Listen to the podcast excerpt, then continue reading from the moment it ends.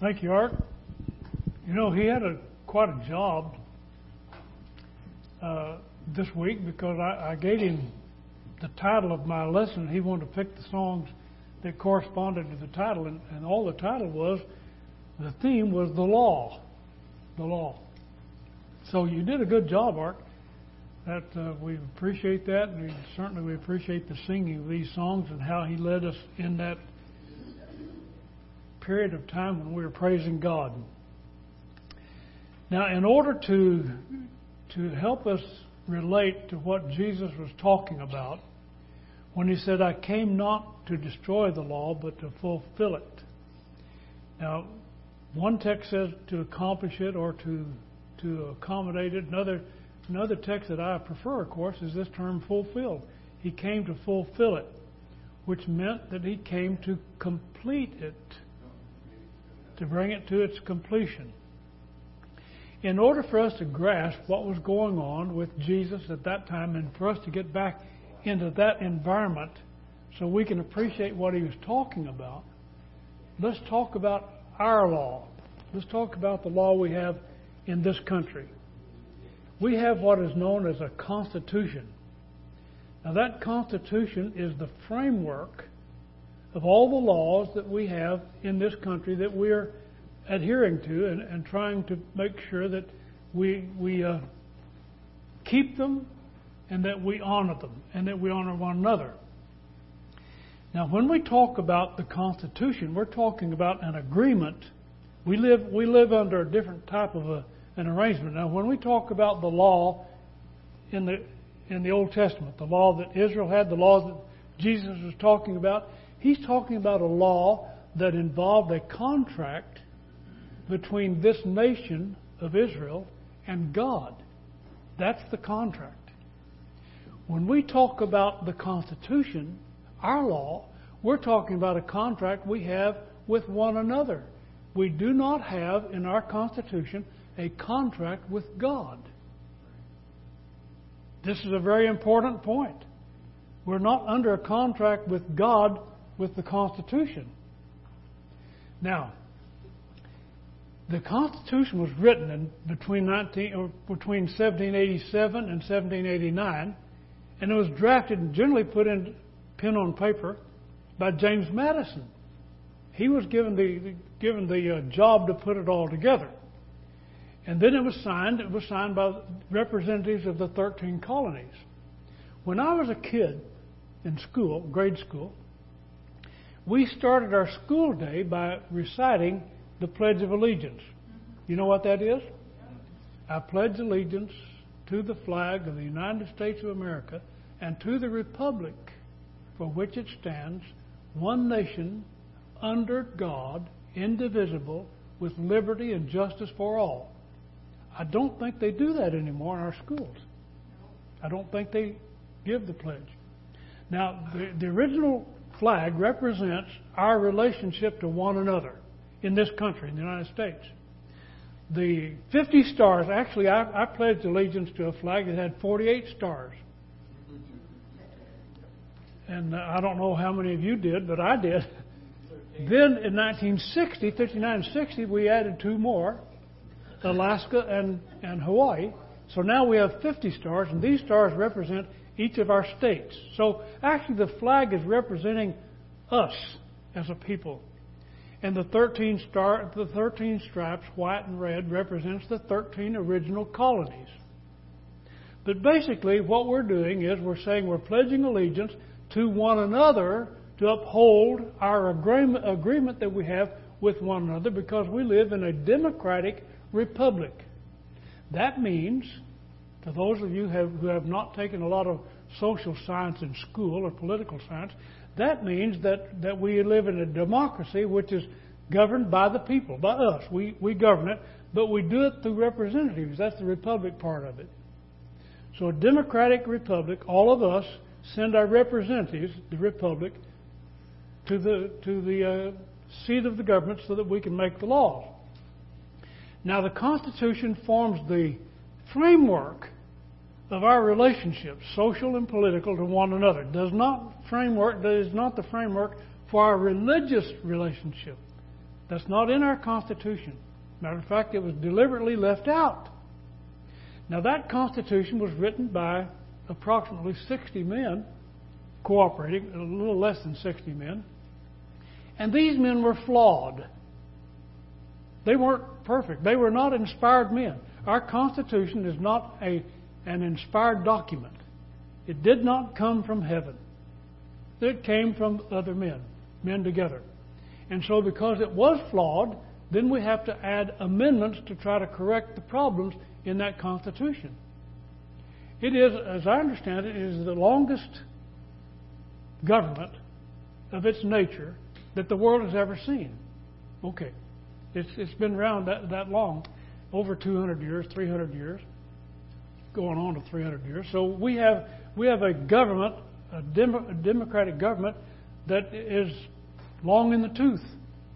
But because it is made by men, it's flawed, and therefore it has amendments changing it. Now, what we have to remember is we have never had in this country a foreign government with its foot on our neck. Never. You say, well, when we came to this country on the Mayflower and so forth, there was another country that had its control over us, but we were not a country at that time. We were not a people. We were not the United States of America. We were 13 independent colonies, and we sued for independence. We didn't have it. But once we have our Constitution, we have never had a foreign power over us as a people. We are a people, the United States of America, and we have a Constitution. Can you see this? And it's a law. And that Constitution is a law. Now, there are ways that we administer that Constitution. That's called, we have three branches of government. Remember? And this isn't a political speech, by the way. I'm going to get to the point in just a minute. I want you to feel what's going on with Israel and with Jesus. So we have three branches. We have the executive branch, we have the judicial branch, and we have the what? All right. Now we have these three branches, and in order for us to change a law or to interpret a law, we have a Supreme Court and justices. We have a justice system. So then when we have differences or discussions concerning the law, we take this up with the Supreme Court or with the lower courts, and then they move it on up to the Supreme Court to change our laws, and then we sometimes get an amendment. Isn't that correct? So we have amendments to our Constitution. That's because it's a man-made document. But still we have those who are studying the law in the judicial branch that are trying to tell us what it means. Now that's what was going on. Now let's get back to our text. When Jesus came, he came to a people who had a Constitution. They had a Constitution. And they had a government that had its foot on their neck. They had a foreign government on their land dictating to them. Now that's interesting, isn't it? Now can you imagine how these people were feeling? We do not want someone on our... Can you imagine now if Russia came to this country and said, we're going to take over? You're now going to be subject to our rules and our regulations and our government and our law. We'd say, wait a minute, we have a Constitution. We are a people with our own Constitution. How did France feel when Germany invaded them in the late 30s, early 40s and took over their government? How did they feel?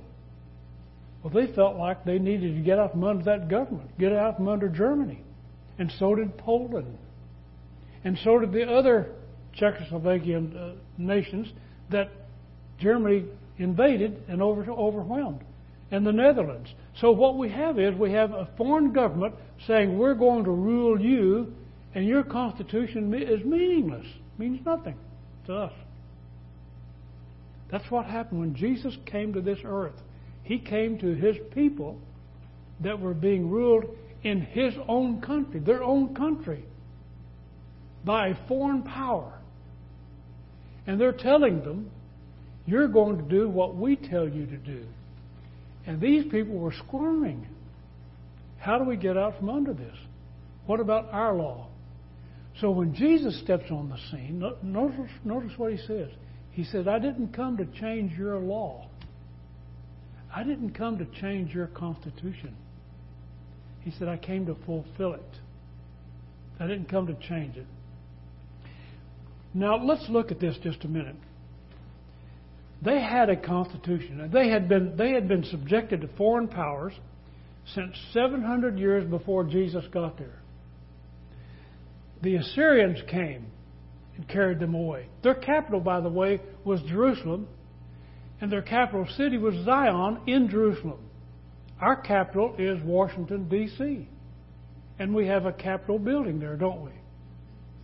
We have a constitution, we have a law, and we have all of that. And if someone were to come along and say, we're going to take over and make sure that you do not do anything we don't want you to do. Okay. That's what the Roman government did. They came in and said, we are the law now. Now, in order for the Jews who had the law, which was their constitution and the framework of their law, in order for them to function, they actually appointed 71 individuals, 71 scholars. I'm going to write on this other board so you can see it. 71 of the scholars who knew the law, like our Supreme Court, let's say, like our judicial system. 71 men met, never on the Sabbath day, always during the week, and 30 years, or I guess about 70 years before Jesus arrived, the Roman government recognized these men as authorities in that country. They were called the Sanhedrin, S-A-N-H-E-D-R-A-N. Now, when Jesus came, there were two that we know of that Josephus tells us about specifically. And these were two men called Hillel and Shammai. Now, these were national interpreters or judges of the law. So whatever the people wanted to know how the law applied to them, they turned to this group of 71 men. Sometimes these were national men. They included all of Israel. And Israel could have been spread around, and they were, it's called the dispersion. They were spread all over the country, all over the known world at that time, in different places, different pockets. And sometimes local groups had their own Sanhedrin made up of 23 men, scholars that they appointed. Again, these men did not meet to convene and to decide matters on the Sabbath day. But on the Sabbath day, all the people came together and talked about the law. How does the law apply? In order for them to actually get their information and get their application of the law, they turned to the Sanhedrin, and the Sanhedrin then told them what the law meant. Okay? Follow me so far? So when Jesus got here, he all of a sudden he began to talk about their constitution. He said, I haven't come to change your constitution, I haven't come to change your law, but I came to fulfill it, to complete it. Now, the first thing I would have thought about, being an egotistical guy like I am, and knowing something about the law, I'd have thought, who are you to change my law? Who are you to fulfill my law? The law is complete. God gave it to us. It doesn't need anything. You see what I'm saying?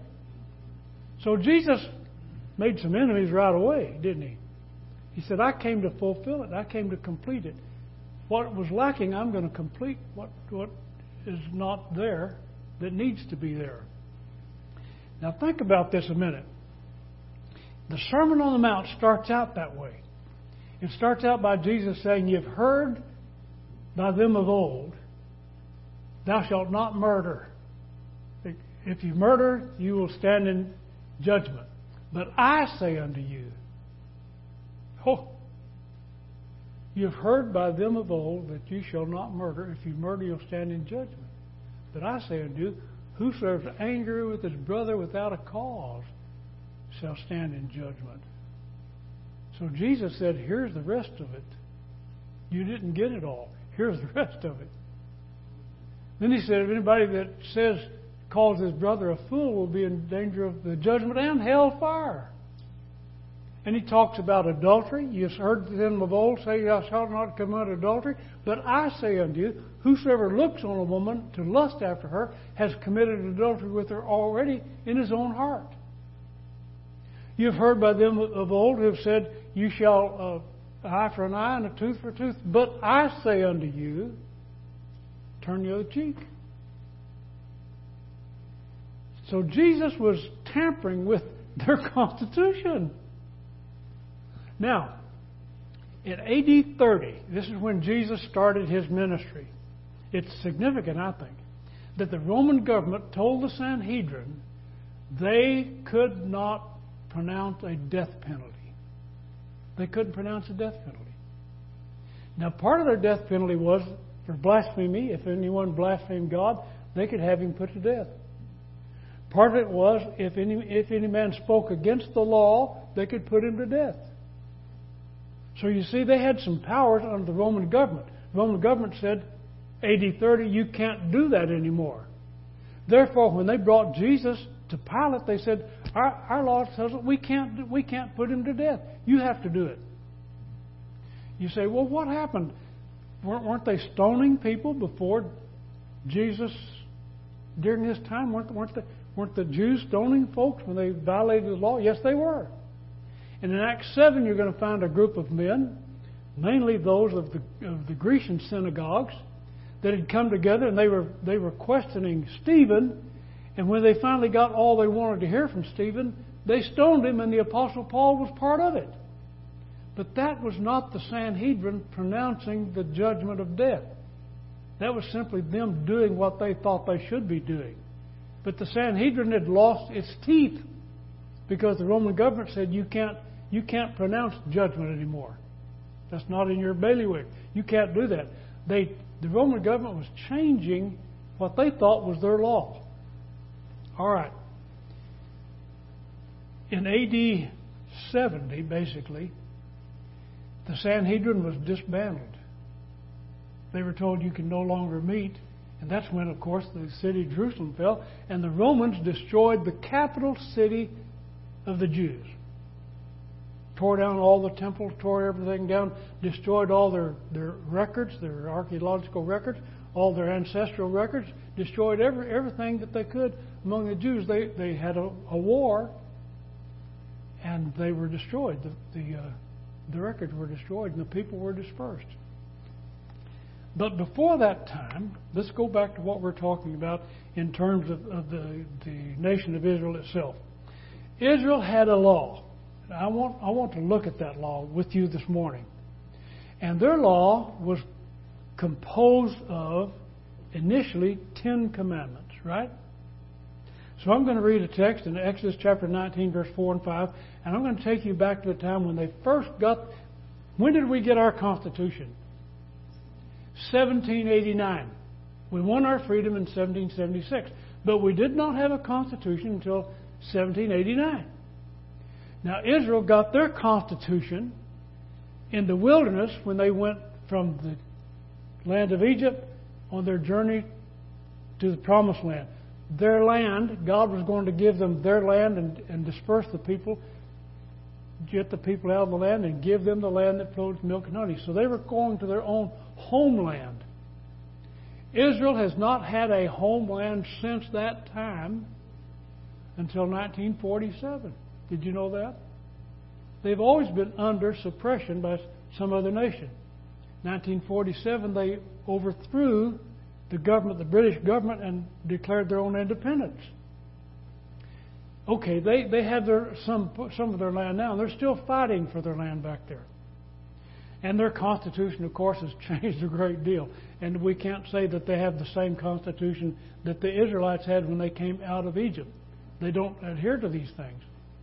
But the point I want to make with you is, when Israel stood in the wilderness with God at Mount Sinai, God made an agreement with Israel. And God's agreement was, here's my law, and Israel's agreement was, we will keep that law. Now, Exodus 19, verse 4 and 5, speaking through Moses, God said, "You've seen what I did unto the Egyptians and how I bore you on eagle's wings and brought you unto myself. Now therefore, if you will obey my voice indeed and keep my covenant, my agreement, then you will be a peculiar treasure unto me above all people, for all the earth is mine." Now, sometimes that covenant, that law, that agreement is called the law and the prophets. And the reason it's called the law and the prophets is the basis or the framework of the law is in the Ten Commandments, and the prophets give the way that this should be adhered to and the history of the people who are trying to adhere to that law. Okay? So when Jesus talks about the law, he sometimes includes this phrase. In Matthew chapter 22, verse 35 through 40, one of them was a lawyer, asked him, saying, "Which is the great commandment in the law? Which is the best? Which is the biggest one?" And Jesus said unto him, "Thou shalt love the Lord thy God with all thy heart, with all thy soul, with all thy mind." This is the first and great commandment. Second is like unto it, "You shall love your neighbor as yourself." On these two commandments hang all the law and the prophets. So he's including the prophets in with the law. These statements are taken directly from Deuteronomy chapter 6 at verse 5 and Leviticus chapter 19 at verse 18. These two are actually found in the Old Testament. The prophets were included in that agreement because they set forth the application of the law to the people, including Moses. Moses was a prophet in chapter 18 of the book of Deuteronomy. So Moses was a prophet, and he explained the law and the application of the law. And when you read the law, what is called the law generally, and Israel now calls it the Torah, T-O-R-A-H, the Torah, that's the law. That includes the book of Exodus, Leviticus, and Numbers, and Deuteronomy. Now, Deuteronomy is sort of extra because Deuteronomy is actually a repeat of the three books of the law, okay? So the basis of the law actually is Exodus, Leviticus, and Deuteronomy. But the framework of the law are the Ten Commandments. The Ten Commandments. I don't know if you can recite the Ten Commandments in order. But anyway, here they are. Exodus chapter 20, verse 1 through 17. And when Jesus was talking about the law, when he said, "I came not to destroy the law and the prophets, I came to fulfill," they're going to think 10 commandments. All right. "The Lord your God, which brought you out of the land of Egypt, out of the house of bondage, you shall have no other gods before me." Commandment number 1. Commandment number 2, "You shall not make unto you any graven image or any likeness of anything that is in heaven above or that is in the earth beneath, that is in the water under the earth. Thou shalt not bow thyself down to them, nor serve them. For I, the Lord thy God, are a jealous God, visiting the iniquity of the fathers upon the children unto the third and fourth generation of them that hate me, and showing mercy unto 1,000 of them that love me and keep my commandments." Commandment number 2. Now, commandment number 3, "You shall not take the name of your Lord God in vain, for the Lord will not hold him guiltless that takes his name in vain." Commandment number 4, "Remember the Sabbath day to keep it holy." And then he describes what the Sabbath day is like. Commandment number 5, "Honor your father and mother, that your days may be long upon the land which the Lord thy God gives you." Number 6, "Thou shalt not kill." Number 7, "Thou shalt not commit adultery." Number 8, "Thou shalt not steal." Number 9, "Thou shalt not bear false witness against your neighbor." Number 10, "You shall not covet your neighbor's house, nor shall you covet your neighbor's wife, nor his manservant, nor his maidservant, nor his ox, nor his ass, nor anything that is your neighbor's. Now, Exodus chapter 34, verse 27 and 28 says, "The Lord said unto Moses, Write these words, and after the tenor of these words I have made a covenant with the house of Israel." Now, he put these on two stones, two tablets of stone. These 10 commandments, he wrote them down. The finger of God in the stone, etched in the stone. They took these two tablets and put them in the Ark of the Covenant and carried them with them. Eventually they lost them. They lost the 2 tablets of stone. Now, I know we've watched this movie, Raiders of the Lost Ark and stuff like that. That was Harrison Ford looking for that Ark of the Covenant so he could find the 2 tablets of stone and the book of the law. What I want to emphasize to you is that the words that he commanded them that day were those 10 commandments, not all of the law. The 10 commandments that form the framework of the law. Follow me? And I know this because I know it's not all of the law. I know it because he says you're supposed to write these on 2 tablets of stone. That's what he wrote. And then I know this because in Deuteronomy chapter 6 at verse 9 he says, "These words which I command you this day shall be in your heart. You shall teach them diligently to your children and talk of them when you sit in your house, when you walk by the way, and when you lie down, and when you rise up. And you shall bind them for a sign upon your hand." Now, when we're talking about the law, we're talking about the law and the prophets, which includes a great bulk of information. Exodus, Leviticus, Deuteronomy, Numbers. That's the law. Plus the prophets. They could not have written all of that down on their hand. But they could write the 10 commandments. You follow? The argument I'm making, the point I'm making is that he's talking about the basis or the framework of the law, the 10 commandments. He said, "You'll bind them for a sign on your hand, and they shall be as frontlets between your eyes.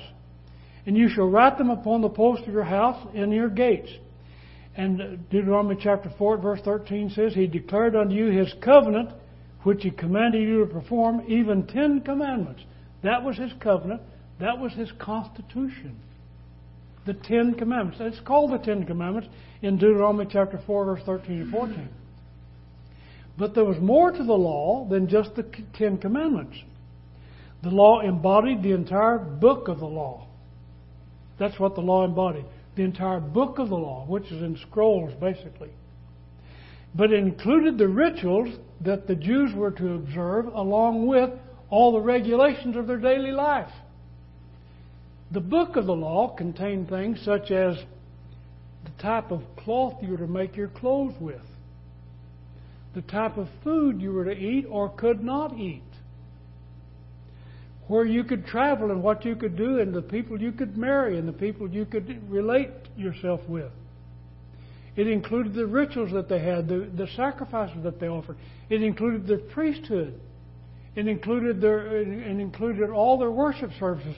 That was the book of the law. I know that that's the book of the law. I know that's what it is. And the reason I know that's what it is because when Israel came back from Babylonian captivity, and they went back, they were sent back to their land about 400 years before Jesus. When they all came back, the priest Ezra stood up and read to them all the book of the law. Now, how long did it take me to read the 10 commandments? You know how long it took Ezra to read the book of the law? 7 days. Okay. So he's not just talking about the 10 commandments. When Jesus said he came not to destroy the law and the prophets, he's talking about the whole book of the law. Everything the prophets said about the law. Everything the law said itself. And all the ramifications involved in the law. You follow what I'm saying? Their constitution included not only the framework of their relationship with God, but it included all the activities that they performed beneath that law, or against that law, as it were, sometimes. So now Jesus is talking about coming and taking some action relating to that whole Old Testament system, the whole thing. He's saying, "Not one jot or one tittle shall depart from the law until all be fulfilled." And he said, "If any of you teach or do not observe the law, he shall be called the least in the kingdom of heaven." If you break the law. So he's talking about this system, like our Constitution, Our Constitution includes everything that we do. Now, you know, and I know, if you have a left-leaning or right-leaning, that they're social entities that are taking advantage of whatever prejudice we have and whatever ideas we have concerning our constitutional law. And so you can listen to some or watch some broadcast on TV or hear it on the radio that will advance how you feel about our Constitution one way or the other. You can do that. The thing is, our Constitution that we are following is our agreement we have with one another, so our fuss is with each other. How do we want these laws to apply to ourselves? Our fuss is not with God, because that's not our law with God. That's not our relationship with God. That's not our agreement with God. And that wasn't Israel's agreement with God. Israel had an agreement with God that was contained in the law and the prophets. That was their agreement. The Romans said, "Now you have to do what we tell you to do." And they were saying, "You can't tell us to do things that God doesn't want us to do." And that's basically the same situation we're in today. No one can tell us, and I can't tell you to do something that you believe God does not want you to do, because you have an agreement with Him. We have an agreement, but you also have an agreement, and I have an agreement with God. That's our covenant. Israel had that same kind of covenant. Now, Jesus said, He said that He did not come to destroy it, but to fulfill it. So the scope of the law involved everything about the Old Testament law, everything about it.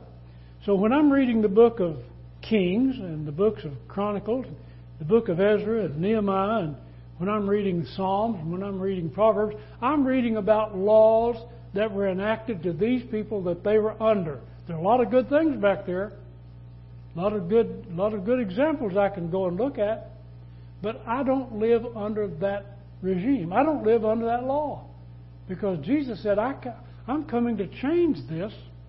I'm going to fulfill it. And one of the prophets said that was what was going to happen. In Jeremiah 31:31, he says, "Behold, the days come, saith the Lord, I'll make a new covenant with the house of Israel and with the house of Judah, not according to the covenant that I made with their fathers in the day that I took them by the hand to bring them out of the land of Egypt, which my covenant they broke, although I was a husband unto them."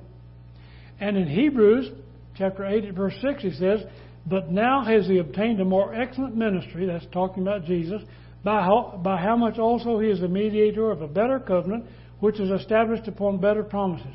If that first covenant had been faultless, no place would have been sought for the second."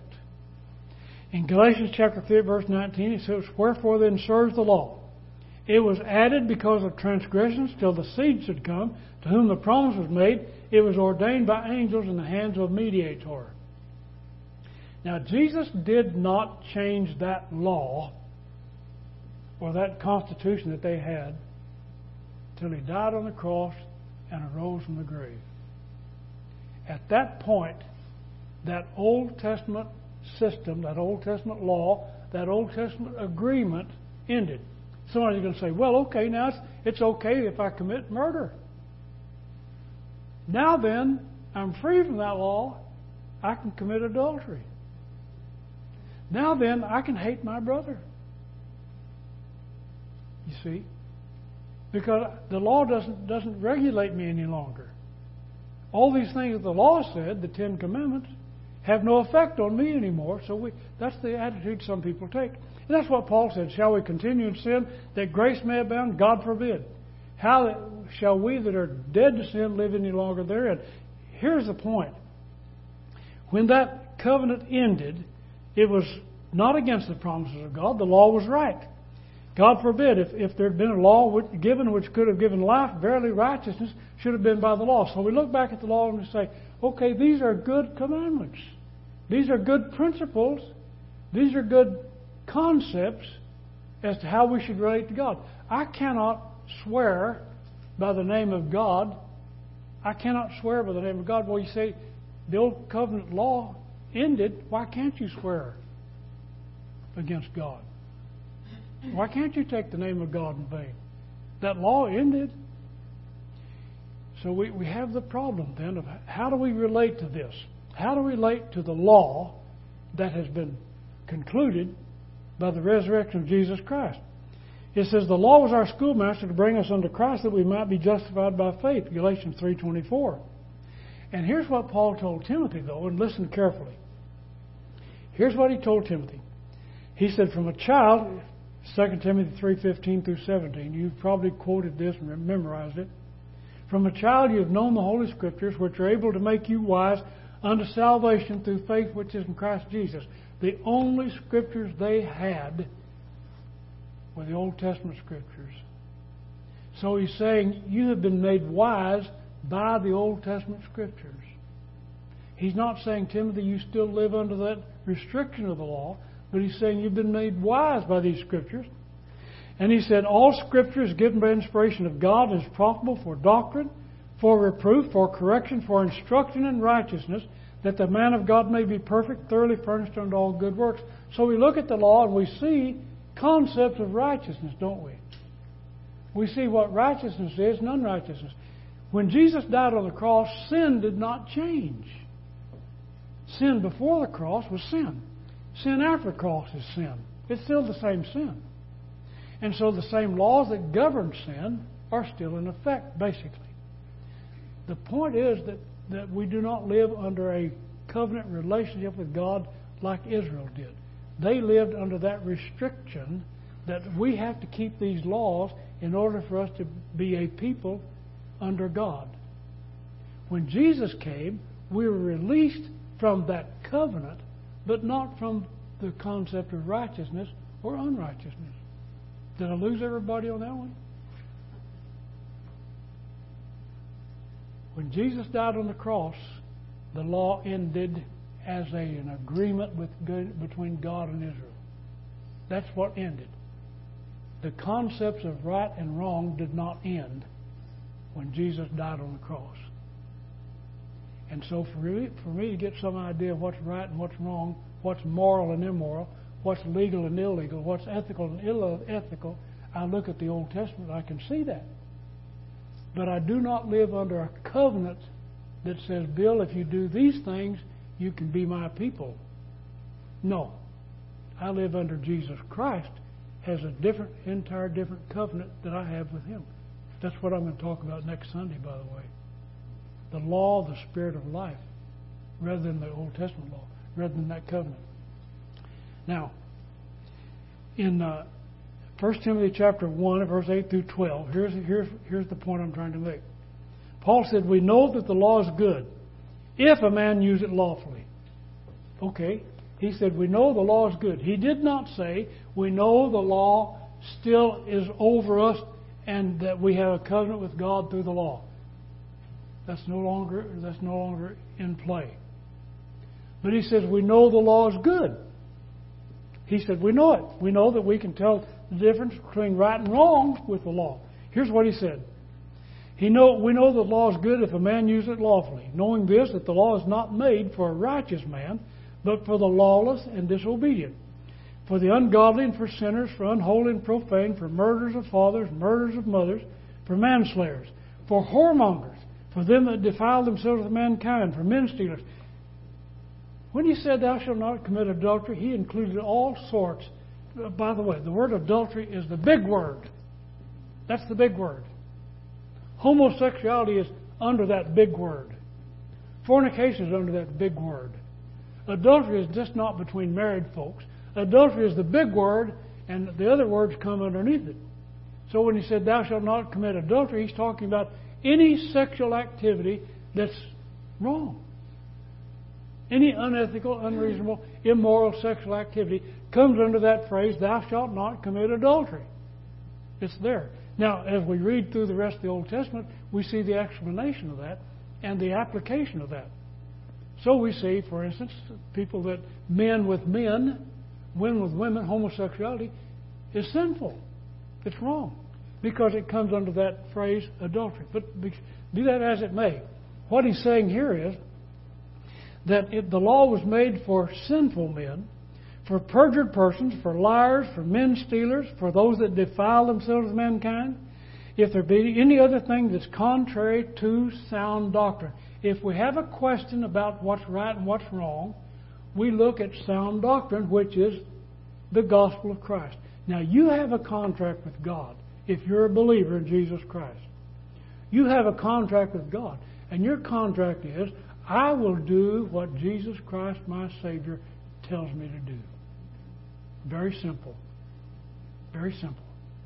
I will follow everything He says that's right, and I will avoid everything that He says is wrong, and I will look into the gospel of Jesus Christ, the good news of Jesus Christ, the one that He wrote, the one that He put forth from His death, according, He says, according to the glorious gospel of the blessed God, which was committed to my trust.